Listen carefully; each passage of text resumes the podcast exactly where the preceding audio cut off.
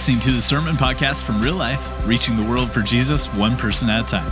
Thanks for joining us for Grow, our first series of 2017. I um, have to tell you a cool God story because I love it when God shows off, and it actually ties into what we're talking about today. Um, so the snow has kept a lot of people kind of stuck down. We, we drove home last night from the wrestling tournament, but the bus didn't come home. The kids stayed there. My wife happened to drive down to watch the tournament, and so we jumped in to pick up and came home. Probably shouldn't have, but uh, actually, we shouldn't have. The roads were bad, but I'm stupid. So, um, one our drummer for this morning got stuck, um, couldn't get here, and so we found out last night we were going to have a drummer. So we were here without a drummer this morning. They were just going to do without a drummer, right? And this guy just happens to be his second week here and just happens to hear that we need needed. He's like, "Yeah, I play drums." Like, what are the odds? God, God provides. Like God's just showing off. He does that kind of stuff, right? And I love being able to tell those kind of stories about God. Like, isn't isn't coincidence great?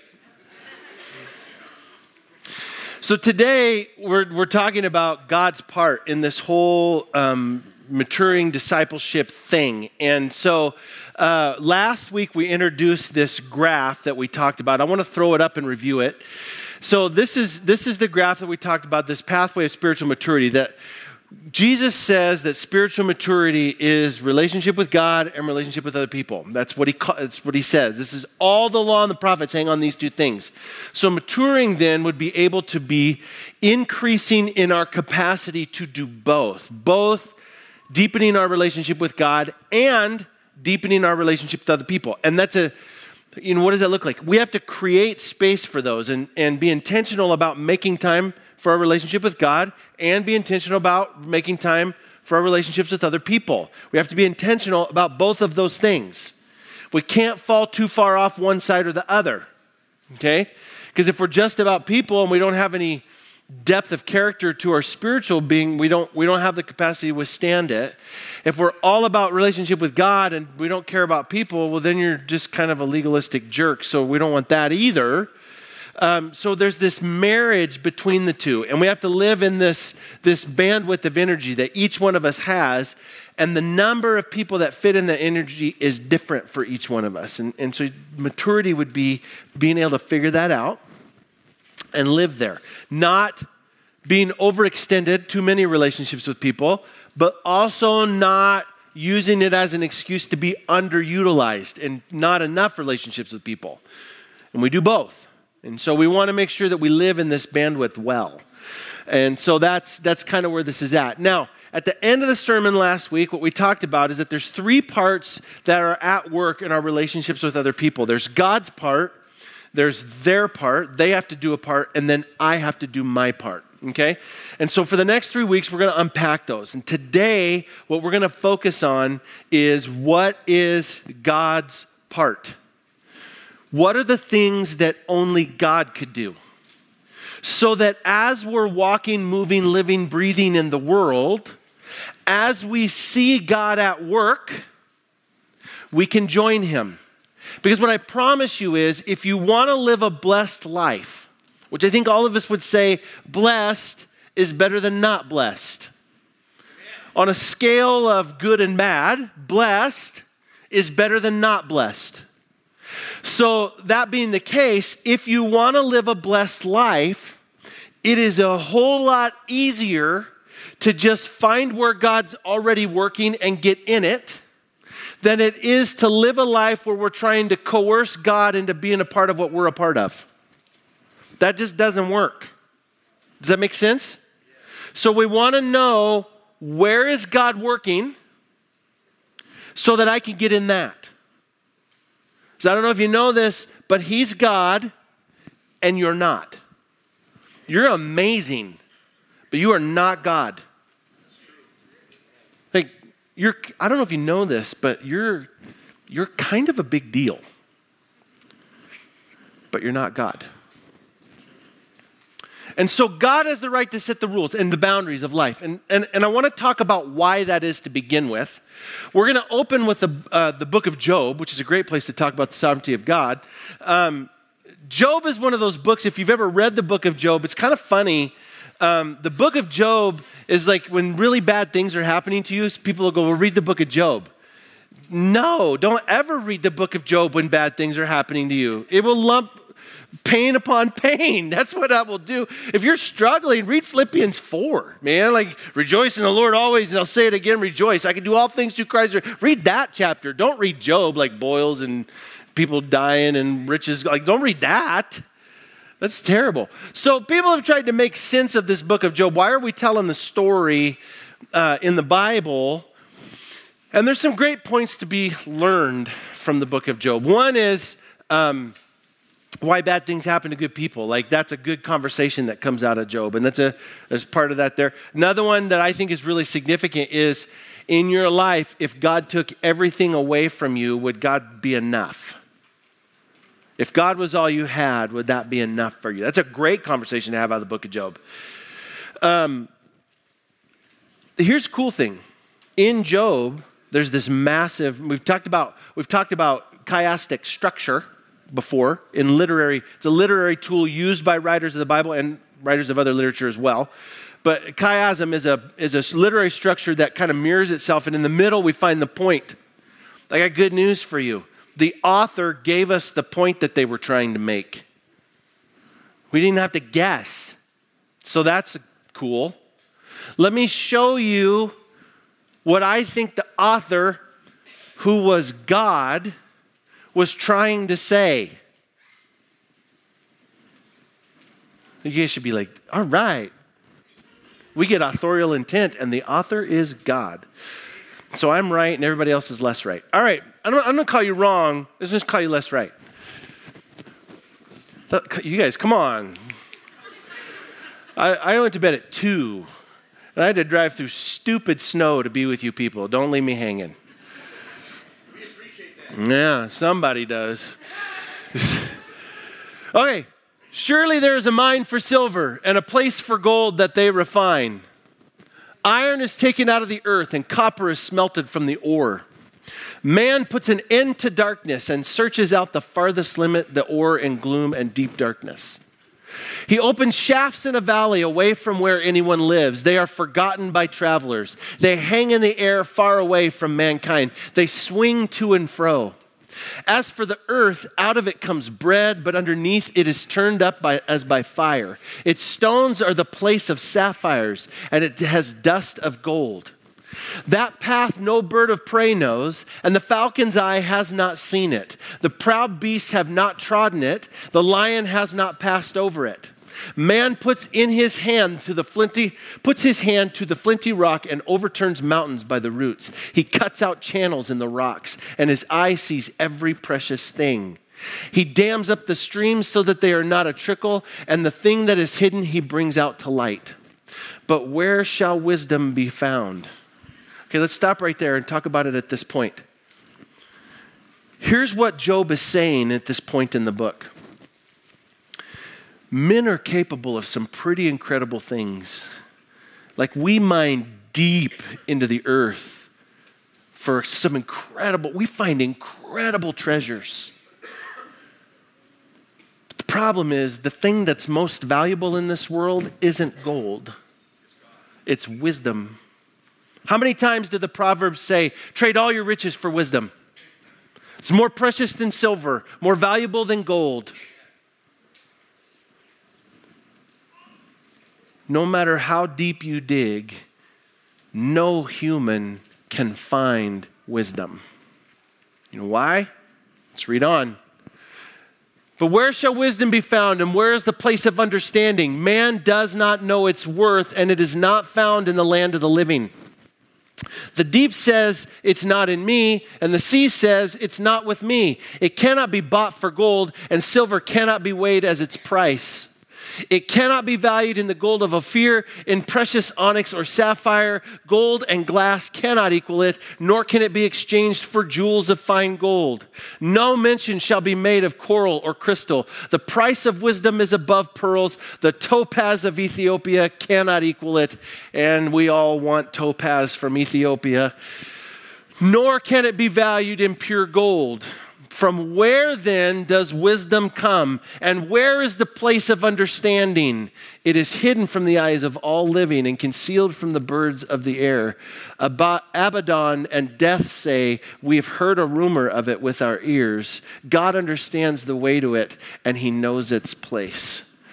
Here's what Job is saying You humans are capable of incredible things and the treasures that you can uncover in this world are amazing. But none of them are worth as much as wisdom. And God is the only one who knows the source of that. He's the only one who knows the source of that. For he looks to the ends of the earth and sees everything under the heavens when he gave to the wind its weight and apportioned the waters by measure, when he made a decree for the rain and a way for the lightning of the thunder, then he saw it and declared it, he established it and searched it out. And he said to man, Behold, the fear of the Lord that is wisdom, and turn away and to turn away from evil is understanding. God is the source of wisdom. So when he gives us a way to do things in this world, it matters. No matter how smart you are, no matter how well read, how well educated, how much you trust in your own personal savvy, you cannot come up with a better way to live this life than God can. You can't. Because God knows the source of wisdom and we do not. Does that make sense? So there are things that only God can do. And when we see God doing these things, we must join Him in His work. This is the way we're designed to live our life. The problem for us is we have our own dreams, our own aspirations, our own desires, our own wants, our own whatever. And so we're like, God, I'm going to start this business, and I sure hope you're going to like that. Now, maybe, maybe he blesses it, maybe he doesn't, but I can guarantee you this if you want to live a blessed life, 100% of the time, Find where God's working and get in it. Amen. And it's not hard. It's not like, how do I even, how do I even do that? It's so complex. It's not complex. It's actually really, really simple. The problem is we have to be dialed in spiritually, relationship with God on that spectrum. We have to be dialed in enough to be able to observe it. And so, like, obviously, one of the things that we talk a lot about here is reading the word, and I'm, I'm passionate about that. Like, you should read the word, spend time in it, but you should create space in your life, margin for disciplines. And we're going to talk about this more when we get to the my part section of this series.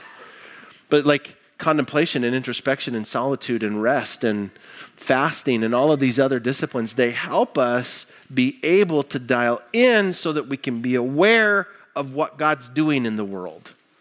That's why we do these things. Okay? So, that being said, then, my part is to be able to create margin for relationship with God and create margin for relationships with other people.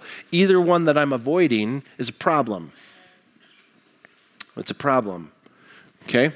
God's job is to do the things that He does. And because He's the source of wisdom, my obligation then becomes to conform to that, not the other way around. There's this raging battle in the theological world. Can I change God's mind? Like, if I can't change God's mind, then why pray? Well, I'll tell you why. Because prayer isn't about your shopping list, prayer is about your heart becoming like God's heart. Amen. First thing. But can I change God's mind? Why would you want to? Because he's better than anything you can come up with on your own. Like his gig is the best gig going. It's the one way that will always lead you towards the fullest extent of your created purpose. So stop trying to come up with a better way.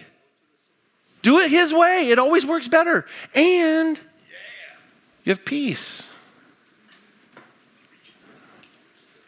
Like Bible says all kinds of stuff about like per- perfect love casts out fear. When you sit in the pocket of God's perfect love, you don't have to be afraid anymore.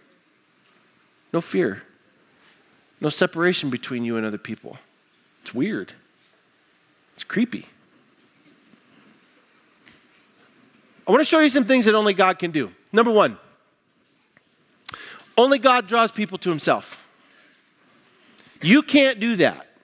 You can't draw people to God. You can't do it if you lasso them with Wonder Woman's rope, the lightning rope, and drag them back to. You cannot draw people to God. You can't do it. That's important for two reasons. One is because you need to stop trying, and two is because when you see people questioning God things, that is God's invitation to you to join Him where He's working. Hear me in that. This isn't my idea, by the way. This is all stuff that's taken out of, directly out of Henry Blackaby's Experiencing God. Super practical stuff. Great workbook. Uh, I really encourage, if you haven't done it, I really encourage you to do it. But this isn't my stuff. I stole it.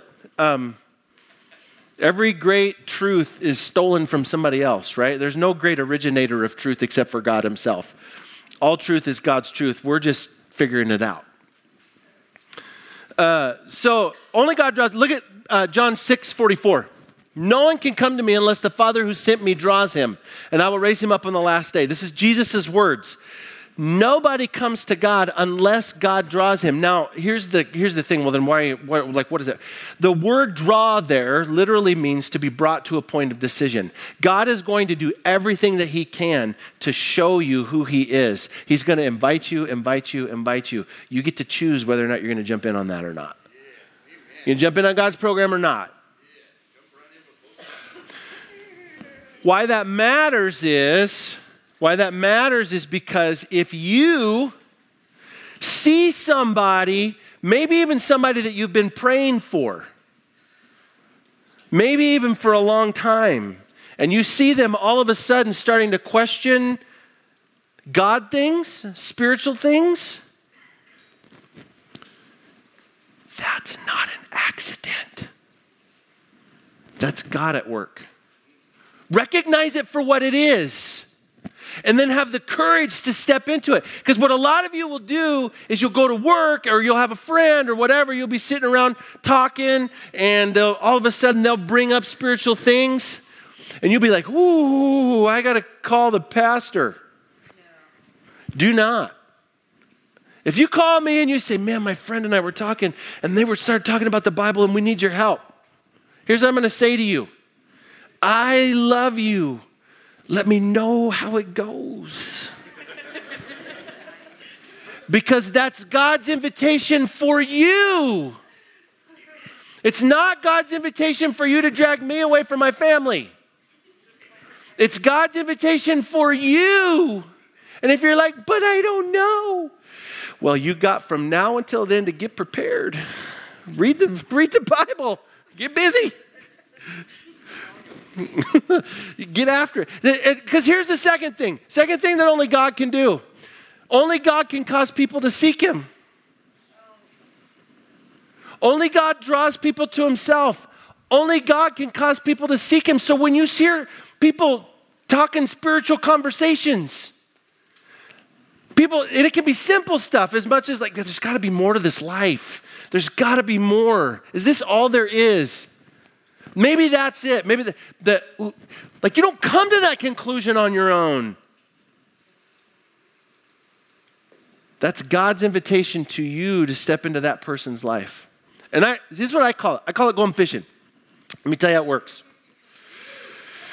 I'm not an angler. I'm not a, I mean, I like to fish, but I'm like a, I'm like a bobber and a worm fisherman. Like I would be fine sitting on a bench because for me, fishing is about disconnecting from reality, not being all, we're gonna find a hole and we're gonna drive with the boat with a hundred mile an hour boat, and I got a tackle box full of 800 lures. You know, it doesn't matter if they're biting or not. They, we will find the one that works.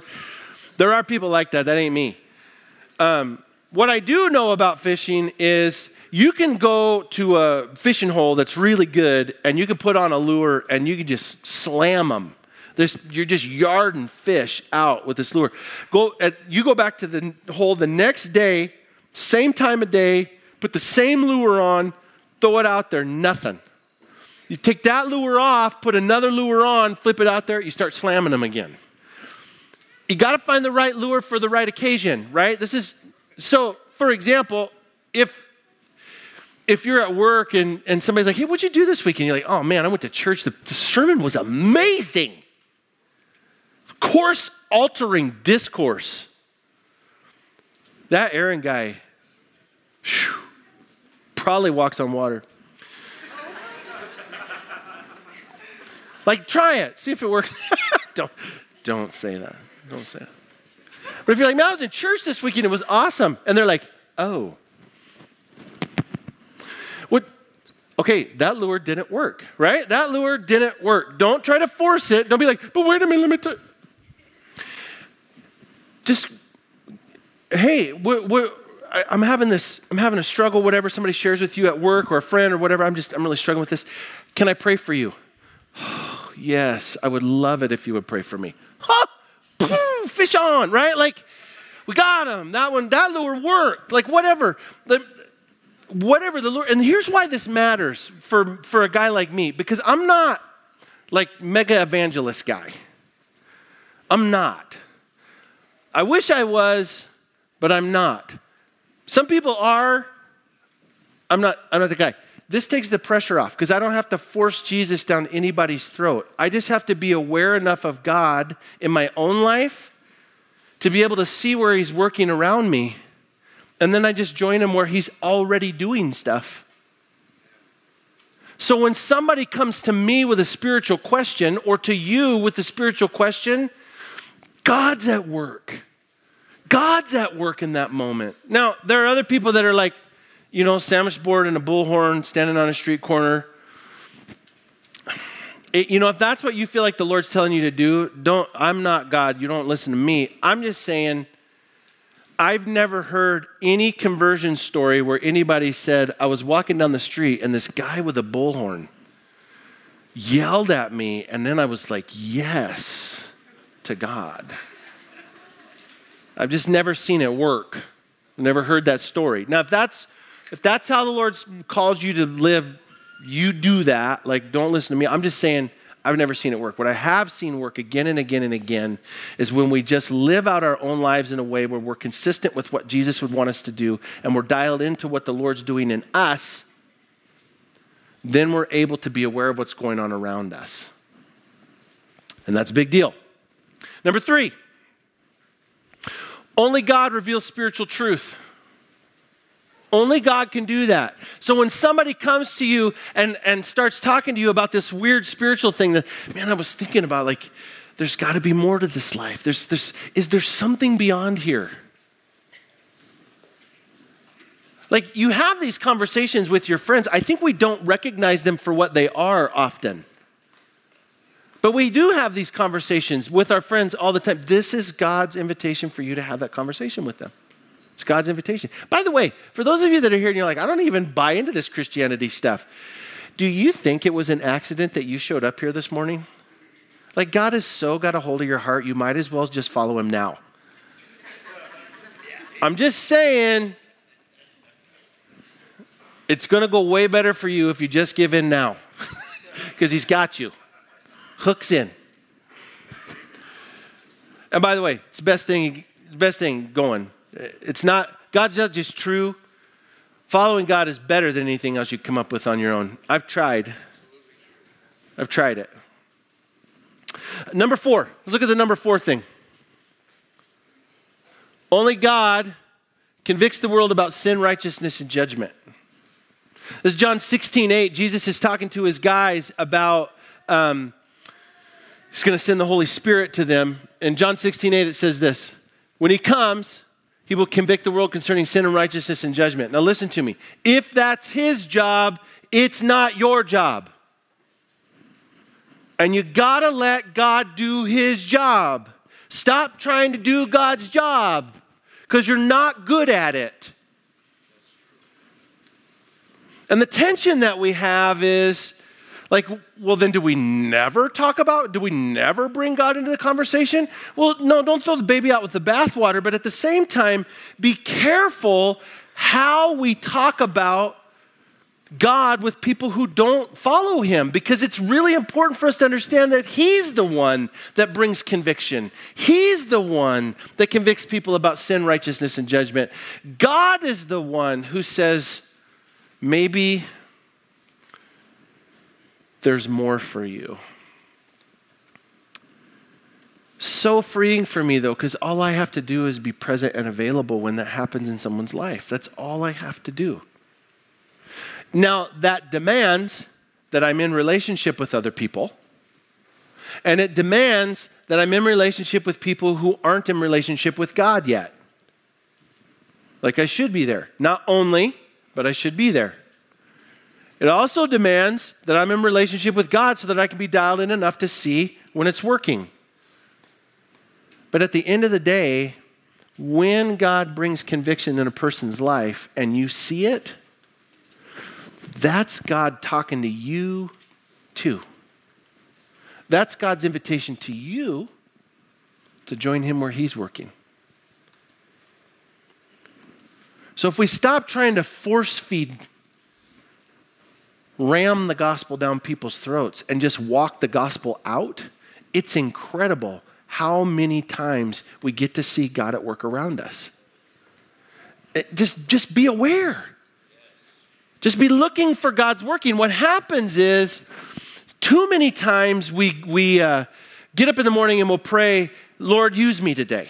Like we all want to be used by God. Use me today, God. And then we sit down on our bed at the end of the day and we're like, God, you never, you never used me today. And it's because he didn't hit you upside the head with a baseball bat, but there was a thousand opportunities that you had to join him in his work, and, and I wasn't dialed in enough to notice it. That's the problem. It's not that God isn't working. Jesus says that God is always at his work. God's always working. But he also said, even Jesus said this I can only do what I see the Father doing. Like, this is the key to the kingdom life. God is always working, and my job is to join him in his work. This is not hard. And he's not elusive, he's not even hard to find if we'll be dialed in enough to look. We've got to let God do his part. Only God draws people. Only God causes people to seek him.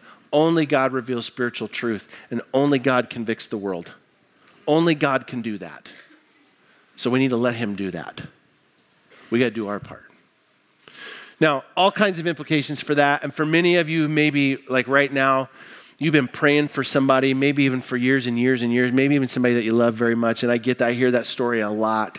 And, and I just want to tell you um, there's hope. There's hope. Hang in there. Keep praying. Don't force them. Keep praying and then watch where God's working in their life and join Him there. And it's going to be maybe even just a little, just a little sliver of something. Maybe that's it. Maybe that's all there is but join God in His work. It'll always go better for you. It will always go better for you. We're going to move towards the Lord's table. And while we're doing that, uh, I want to say that if you're new with us, we have an open table. And what that means is anybody willing to celebrate the death, burial, and resurrection of Jesus with us is invited to partake. Um, while they're passing that out, I want to ask you uh, to hold the elements till the end, and we'll take them together. We're going to work through some implications. Probably lots more. These are a few that I think are particularly significant. Number one, God is the source of all wisdom. Do you believe that? And his wisdom is for our good. God is not just trying to control you, God is actually trying to set you free. And it's our own foolishness that keeps us bound. Jesus said, I came that you might have life and have that to its fullest. Right? That's his desire for you, for you to have the fullest life possible. His wisdom is for our good. So stop trying to improve on his plan. Next one. We cannot improve on God's plan. No matter how much you want to, you cannot improve on God's plan. You got to learn to trust it. Got to learn to trust God's plan. When you do, what happens is all the anxiety and the, the, the managing of all the details, the weightedness of living this life, it, ha- it gets to go away. So, for those of us that came in here burdened by details, weighted by managing all the things in this world, I watch people, I, I, all the services, you guys are all like, somebody's got sore ribs in the relationship. So let me just say this. First of all, you're killing yourself and you're driving the rest of us nuts. So stop it.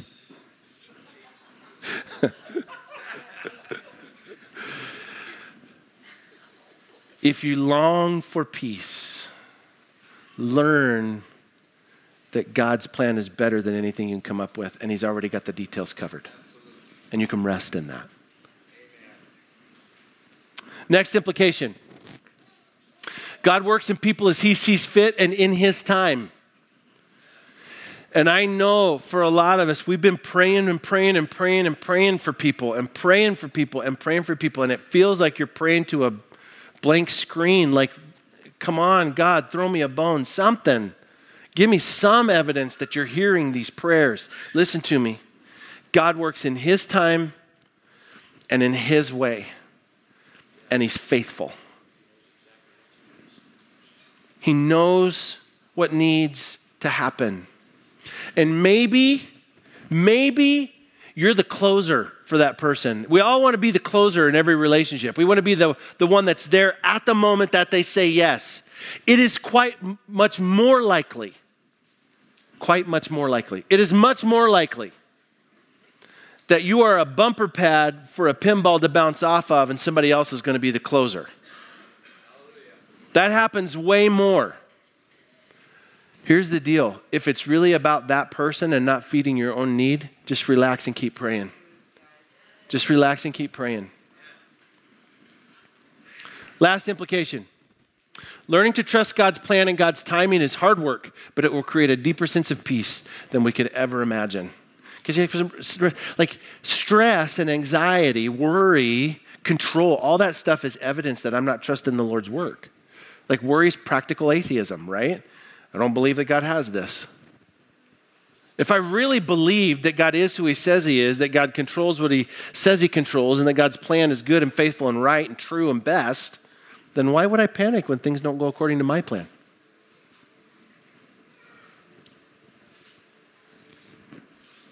I would suggest this, and one of the reasons why we take communion every week is because there's really not a truth that we can learn from the scripture that will ever be applied as long as we try to hold on to our own life. Like, if you're going to have real peace in your life and let God do his part, you're going to have to lay your own agenda down, which is what communion, it's part of what communion is for us. It's a reminder of what it looks like to lay our life down for other people. This reminds us that on the night Jesus was betrayed, he took bread, he broke it, he gave thanks and he said, This is my body, which is given for you. So whenever you eat this bread, do it in remembrance of me. So let's remember Jesus this morning. And in the same way, after the dinner, he took a cup and he said, This cup is the new covenant in my blood, which is shed for you. So whenever you drink this cup, do it in remembrance of me. And so, Lord, I just want to ask this morning that you would um, give us the peace and the patience and the rest the focus and the determination to be able to trust that your plan is best and right and good. And Lord, I would also ask that you would give us the courage and the determination to follow it, believing and trusting that you are faithful. Thank you, God, for never leaving us and never forsaking us. In your name, amen.